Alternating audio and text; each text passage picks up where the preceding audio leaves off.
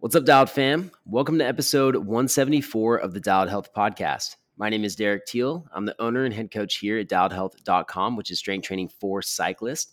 And today is Monday, January eighth, twenty twenty-four, and I'm very excited about the format of this episode because it's going to be very focused on the Dialed fam and very focused on strength training for cyclists.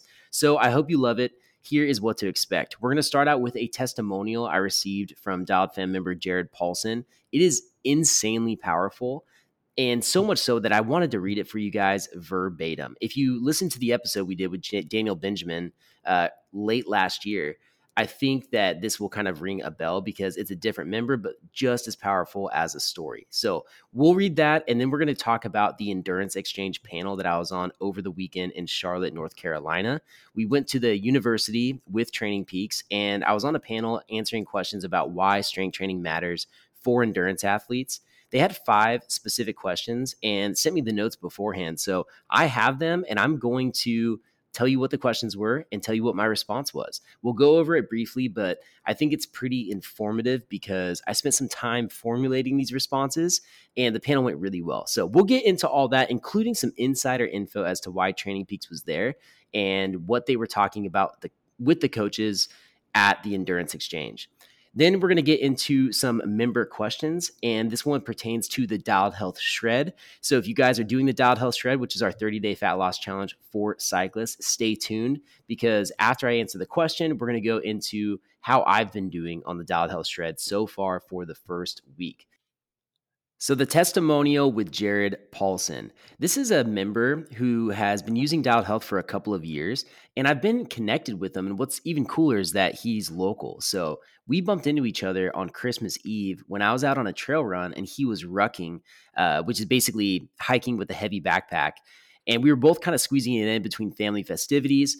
And we were talking, catching up a little bit. And he said, hey, I never wrote you that testimonial. And I said, that's right. I was like, you have to do it. So he follows up December twenty-sixth. And here's what he had to say. He says, I wanted to put together a few of my thoughts and experience in jo- since joining the Dialed fam. The very short story is that being a member of Dialed Health was one of the most primary tools that changed my life. As I'll share in more, more detail below, I was in a bad spot medically, and today I'm in incredible shape, better than it's ever been. So let's get into the story. My confidence in my fitness is the highest it's ever been. I lost sixty pounds. I can ride my favorite trails in half the time and repeat them four plus times and still feel great when previously after one lap, I would be completely exhausted. My knees and hips and my shoulders would be achy, and I couldn't ride anymore. I enjoy riding at a level I never have and in many different ways. The Dialed Health Plan is what made this possible for me. It's not complicated. There are options to adjust it if you're traveling, working, et cetera. So as you have to adapt to other aspects of your life, you can still maintain consistency. I grew up very active as a kid in Santa Rosa, California. I lived a few minutes away from Annandale State Park and would ride several times a week as early as I can remember. I played football, wrestling, track, et cetera. I never really understood nutrition. I only understood what bro science I learned from coaches and friends in school, and I knew I didn't want to do that. I wanted to eat what I wanted, and that's what I did. My wife and I got married in two thousand five. I started college, and we also started to have kids.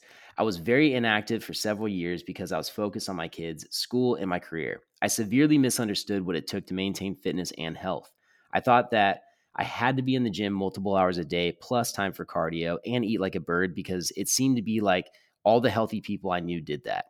As my kids grew, they learned to hide the treats from dad, otherwise they would disappear. Whatever didn't get eaten by bedtime would get finished by me every time.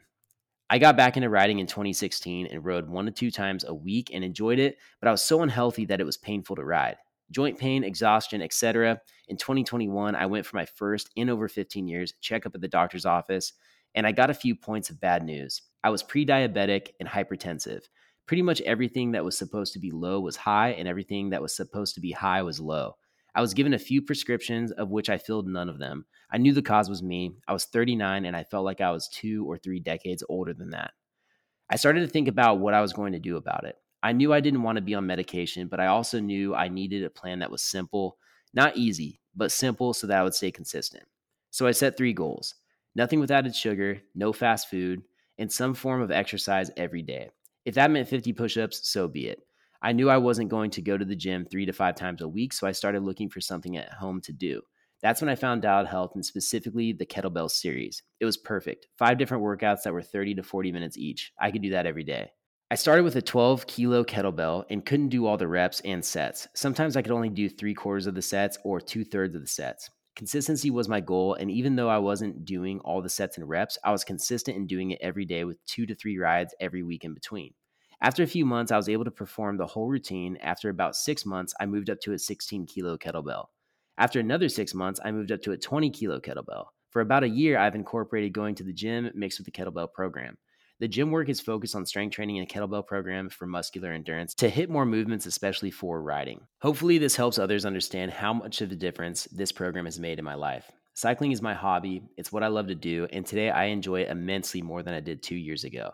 My health is right where I want it to be. I still have goals and I'm aiming for, and my progress is on track. I am on no medications and feel amazing. Thank you for this program, and thank you for being a cool guy to interact with.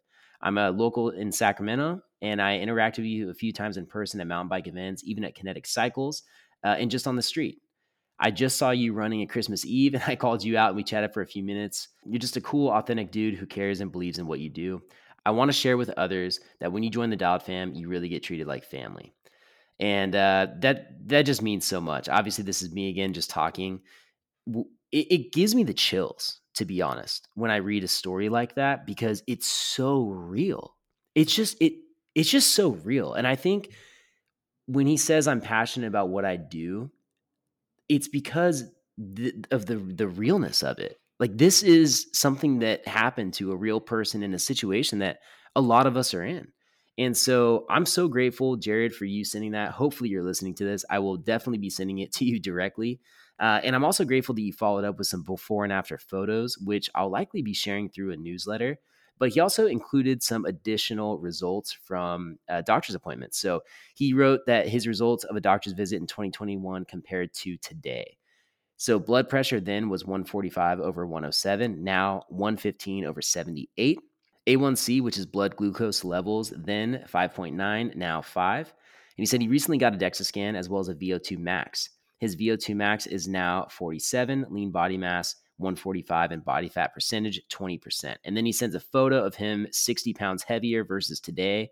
And what I'll tell you, when you look at a before and after photo, even when they're smiling in both, there's good lighting in both, the vibrance you see from someone's after photo is it's it's just real. It goes along with the rest of this thing. You cannot fake that vibrance. You just can't do it. When I was training people in person, you could feel that vibrance and that energy coming from them, whether they were on track or whether they were off track. It was it, once I started training someone for more than six months, you could get so in tune with that energy level that you knew if they were killing it or not as soon as they walked in the door. It was really, really interesting. But I think when you get focused on the details as a trainer, you can't look past those things. Uh, and then he sends a picture. He came out to the uh, Double Everest event, brought his daughter. It was super cool. Uh, and we're all standing together. So anyways, Jared, thanks again. And I'm just going to encourage everybody who feels like they need to do so much to just focus on getting it done. Focus on the, I, I don't want to say the bare minimum, but like Jared says, even if his workout that day was going to be fifty push-ups, just get it done. And over time, just like his kettlebell workouts going from technically non-completed to completed and then upping the weight on everything, you will make progress as well. So focus on the consistency. Don't bite off more than you can chew and start moving forward. Now let's dive into the Endurance Exchange panel. So I went out with Training Peaks to the Endurance Exchange, which is hosted by U S A Triathlon. They were inviting running coaches and also cycling coaches, as well as their triathlete coaches that usually show up to this event. And this was the first time it was in North Carolina. I guess it's normally in Austin, Texas. And it was cool. Going to the university was kind of surreal. I made a video on Instagram saying the last time I had spent this much time on a campus was when I was dropping out of one. And so it was very, very surreal for me to have made such a bold decision that almost seemed like a bad idea at the time. And to be back in that capacity, speaking on a campus. And it's because I chose to follow the career of being a trainer. And so it's just very, very validating is what I'll say. So they had a panel that I was on with Erin Carson, who I just met in the last couple of months. And she is an insane trainer who has some of the top athletes in the world. In fact, when we showed up to dinner the first night, she brought one of her top athletes, Taylor Nib, who is an Ironman world champ, I believe in seventy point three, but one of the top women triathletes in the world right now. So starting the trip like that really did set the tone, because other things had happened. Like the next morning, once we went to the campus, I knew that we were speaking on our panel at one thirty, but I didn't know that the main keynote was from Inigo San Millan, who is U A E's coach. And he is Tadej Pogačar's coach. And his keynote was incredible. I would say the gist of it was that coaches need to look into other sports and to what other coaches are doing and not be so confined by their sport itself, to make sure that they're not leaving anything on the table. And he had videos from his phone where he they're they're following Tadej doing uh, climbing intervals and then doing blood lactate tests. And he shows him working with track athletes and all the different types of athletes that he's actually doing tests on, and essentially why you need to do a variety of tests, because while some areas might stay the same, others might improve drastically.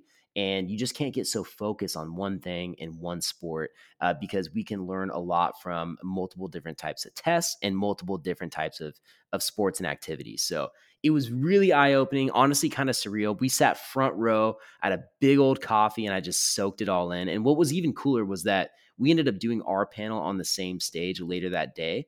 And in between, the president of Training Peaks was speaking on a panel about A I and how it's going to have a role in coaching in the future, or what role it will have. And that was also super interesting as well. So I got to learn a lot throughout the day. And as we got closer toward the panel, I'm not going to lie, I, I did get nervous. I genuinely got nervous, but once we started, it went away and I felt like I do now, uh, just talking. And, and to be honest, it's almost easier when you have someone feeding you the questions. Like I always find it more difficult to do solo recordings opposed to an interview or going back and forth with anyone, because you have to tee up everything and also answer everything opposed to respond, you know? Uh, so anyways, I want to get into the five questions that we went over and what my answers were to those questions. I actually have them written down, so we'll go over them briefly, but I do want to dive in uh, a little bit more in depth based off the responses I gave during that panel. The first question was, how do you define strength training and how do you incorporate it into your business today? Well, for me, this was the easy question because this is my whole business. So this, the latter half of this uh, is pretty much answered already. But when I was asked to define strength training, I realized this is one of those questions that is so simple that no one really asks it. And in fact, I don't know if I've ever really had to explain it so clearly. I talk about strength training for endurance athletes, strength training for cyclists, but I don't say what strength training is. And I think it's one of those things that everyone feels like they know, but if you had to answer it, it's hard to wrap up into one sentence. So my initial gut reaction was strength training is progressive overload, which is basically increasing the weight or increasing the volume of a given activity. So your body adapts uh, and you progressively increase that. And that is how you make change and basically get stronger and fitter. But that really only is part of strength training. And I wanted to make sure I was a little bit more, not, I don't want to say broad, but I covered all the areas that strength training truly applies to. So my thought with how do you define strength training is using resistance to build or maintain muscular strength and endurance, and also doing the same for your neural adaptations. And so I think that more clearly defines what strength training is. And you guys know that I think maintenance in general, in regards to training and strength training, is very underrated. It's not talked about enough. It's always like a build and rest and build and rest and build and rest. And the maintenance is just not really emphasized. And I, I think it should be more, because it's great to maintain. You don't always want to be on a peak of a mountain and then in a valley, on the peak of a mountain and then in a valley. It's nice to cruise in the foothills for a little bit. You know what I'm saying? So anyways, that is my definition of strength training, using resistance to build or maintain muscular strength and endurance, and doing the same with your neural adaptations. Next one is, what led you to become an advocate for strength training? Uh, this really kind of just went into my story, which I would recommend you listening to the Adventure Stache podcast that I was on. This is Payson McKelvin's podcast. he asked about this, and I give you about a ten to fifteen minute answer if you really want to hear what my story is and how Dialed Health came to be what it is today. I, I basically said it even brief, uh, more brief than that, uh, but I'll leave the link to the Adventure Stache podcast in the description below if you are curious. Uh, next question, why do you believe strength training matters for endurance athletes? Now, the reason is because the results that you get from strength training cannot be gained from more time doing your sport. Let me say that again. You can make so much progress with your body from strength training that cannot be replicated by riding more or by running more or swimming more or whatever your activity is. You cannot just do more of that and get the benefits that you can get from strength training. And this, one of the misconceptions is like, well, what if I do low cadence drills on the bike? You know, everyone thinks, oh, can I just do low cadence for my legs instead of strength training? And just to narrow in on this as an example, and the reason it's not is because, think about it this way, a low cadence drill would be, I, I think, usually forty to sixty as far as a cadence goes. And when would you ever, when would you ever do forty to sixty reps of any exercise within one minute in a gym or in your living room, wherever you do your strength training? Think about how gnarly that would be. And if you did, it wouldn't even feel like strength training. You'd be like, oh, this feels like some type of HIIT workout or uh, like literally just something to improve my V O two max or something like that. You know, like this is to get the heart rate up and to just burn some calories. Like this is not a strength workout. And so then start to think about how different the benefits are with strength training, you know, where reps rarely go over twenty. And most of the time it's going to be in the eight to twelve range, or even sixteen can feel like a lot of reps. And sometimes sixteen reps takes more than a minute. And so the load you're applying to your body, not to mention the different planes of motion that you can accomplish with strength training, are why it's so different. Another example would be if you are in pain, like let's just say in the T T position. So let's say you have a shoulder impingement, and this is when basically you have a, a lot of pain in your shoulder, and it's from poor posture, I guess to say it simply, but you have this thing in your shoulder, this bone, and it kind of looks like a little icicle. It lo- it's called your acromion process. And when you have uh, upper cross syndrome and essentially your upper back is arched forward, your shoulders are rolled forward, everything's really tight on the front, it's common for that tightness to pull your shoulder and some of the tissue in there to push up onto that acromion process, and you get a lot of pain. So if you're shrugging your shoulders into a T T position on the bike and you have a shoulder impingement and you feel that pain, well, unfortunately for you, more time in the T T position is not going to fix that. But what will is strength training. What will is correcting your posture through corrective exercise and a lot of stretching. And so that's why strength training is so uh, essential for any endurance athlete, because those examples can be replicated basically in any sport and throughout different parts of your body. So that's why I believe strength training in, uh, matters for endurance athletes. You just can't get those benefits from more of doing your sport. Uh, and then the next question, the follow-up was, d- does this answer apply to all endurance athletes? And the answer is yes, it absolutely does. Uh, now, number three, what are the biggest misconceptions you hear about strength training? You know, Erin had a really great answer for this. She basically focused on people worrying about muscle mass and gaining muscle mass. And I do think that is a misconception. It seems like people think it's just so easy to put on muscle. And don't get me wrong, you can. You absolutely can. Like there's insane body composition changes I've had with the Dialed fam, uh, with endurance athletes and cyclists in particular, but it's usually,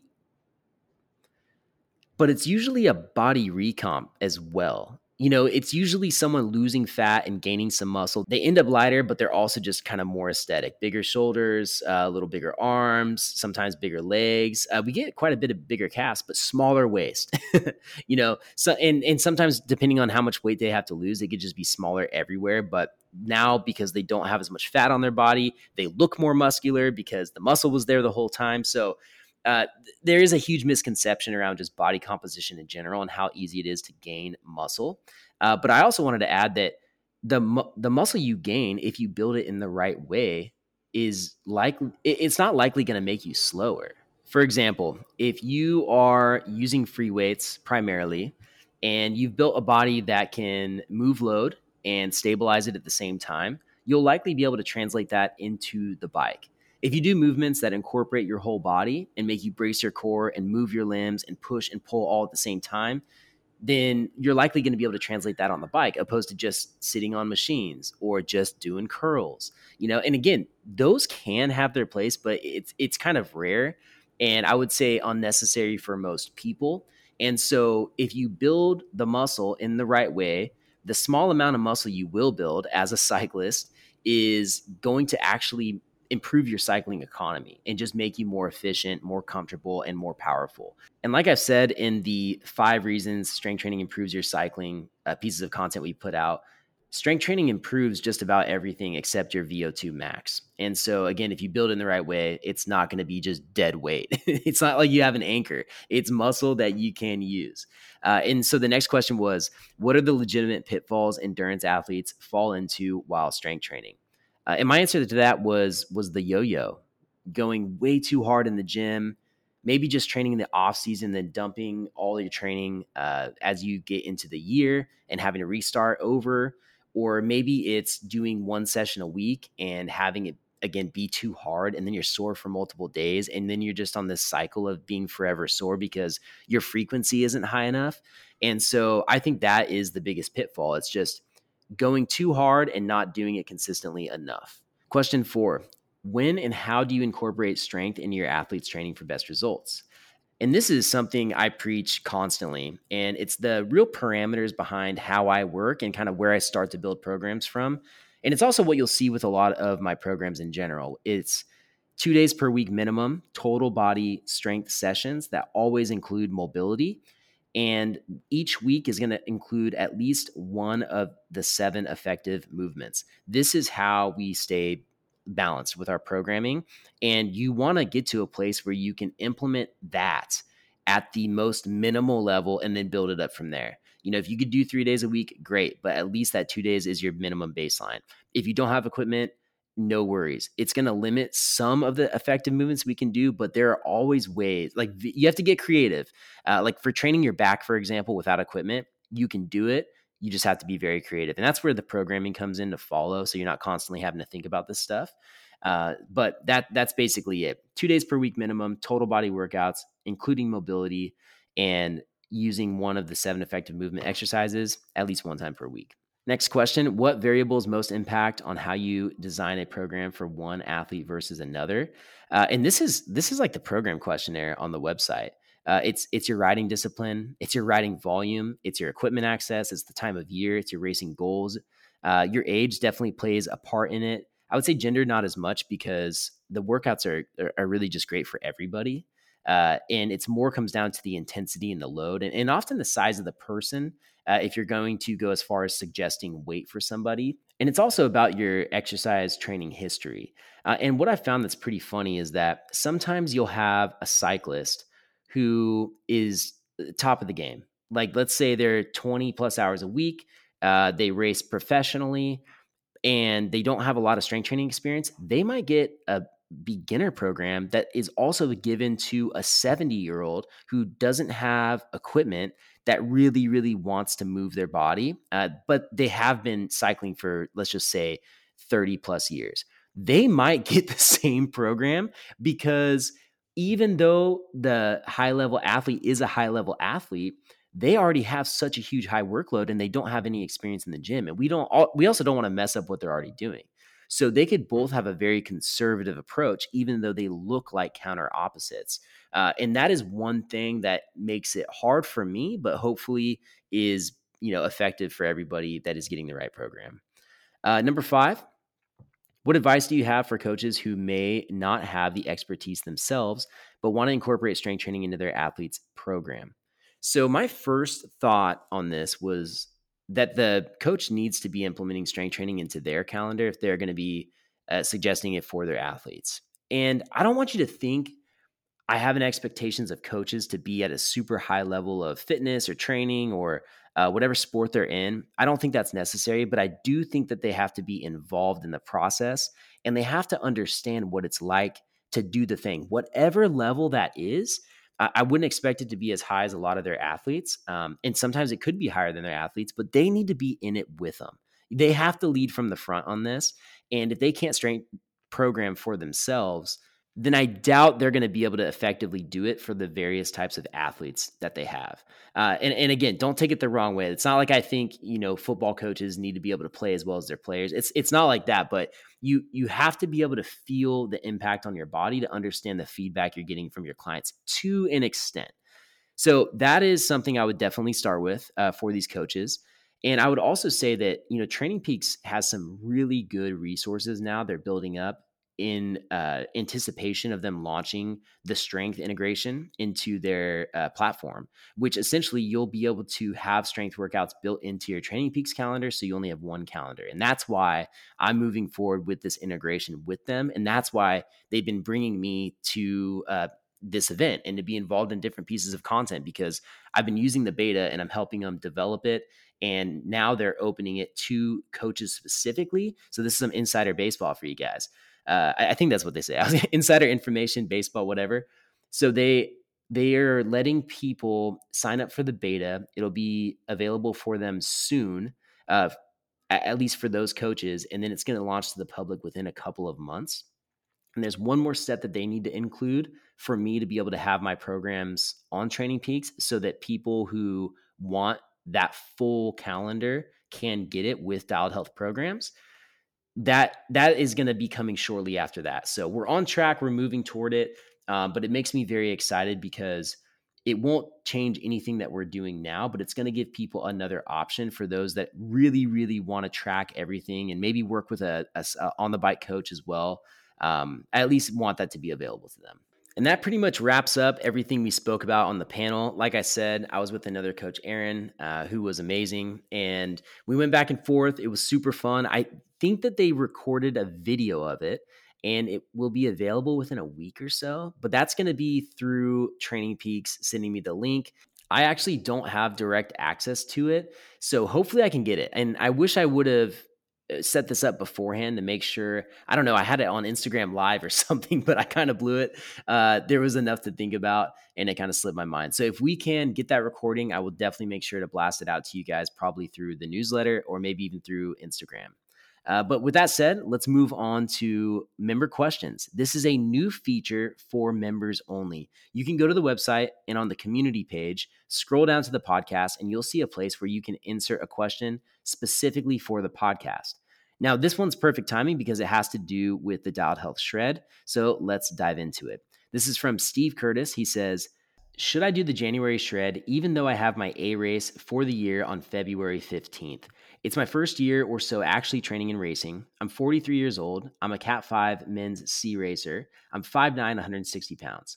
Training for the Valley of the Sun stage race, time trial, road race, and crit over three days in mid-February. I've definitely got a handful of pudge around my mid that I'll love to reduce.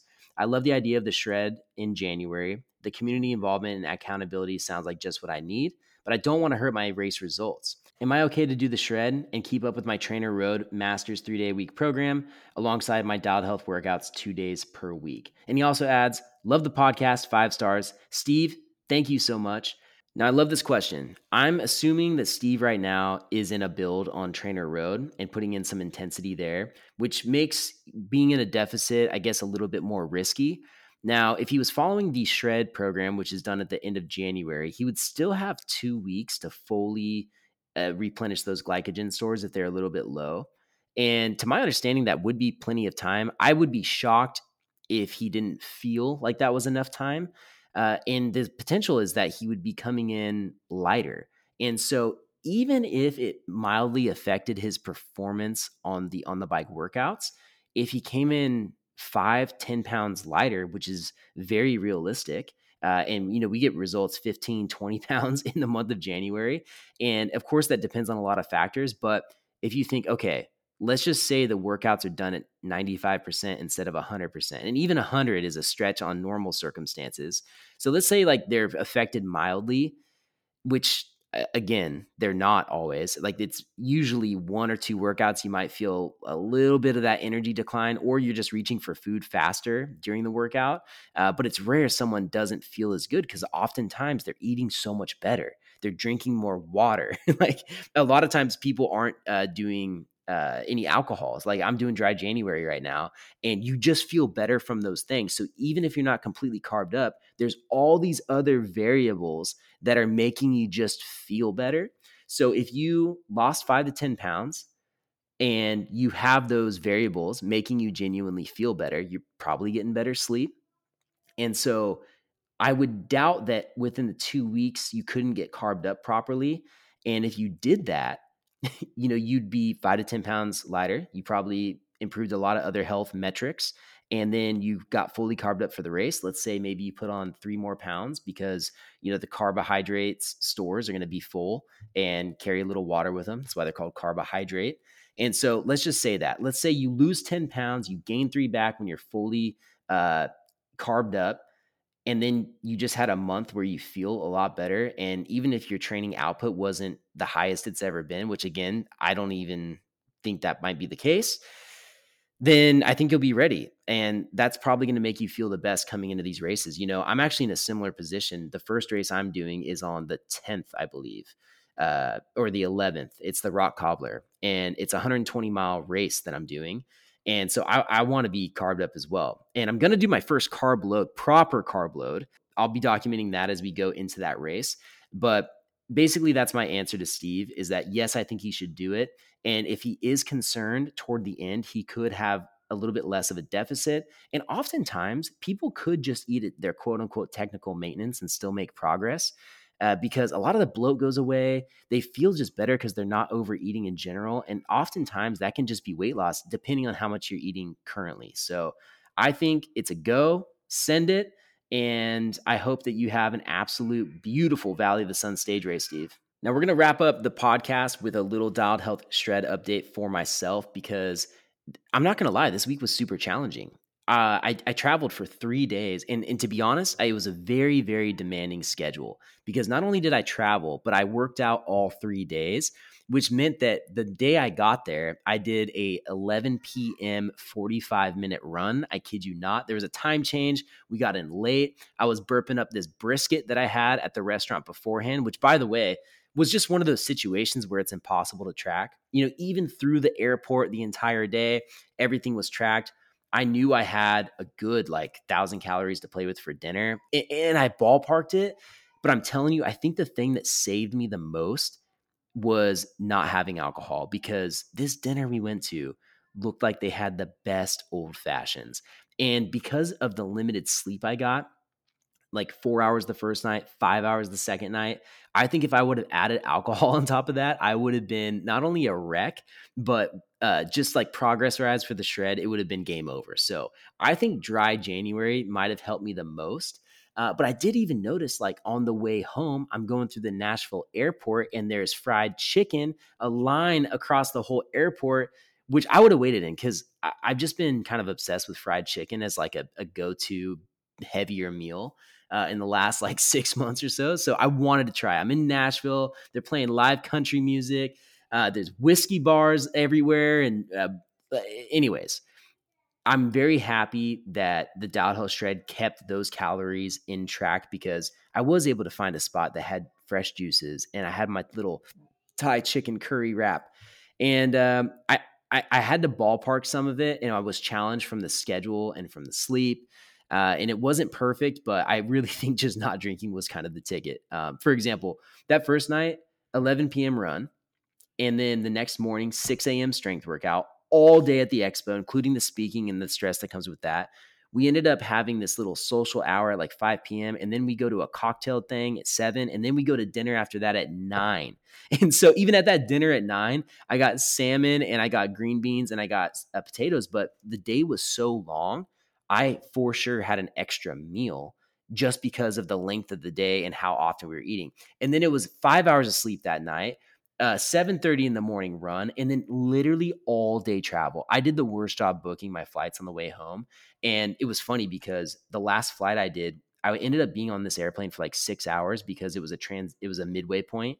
And long story short, didn't have food. I had a beef stick and I had like three of their packs of their uh, crackers that they gave me. And I had, a, I had a couple ginger ales too.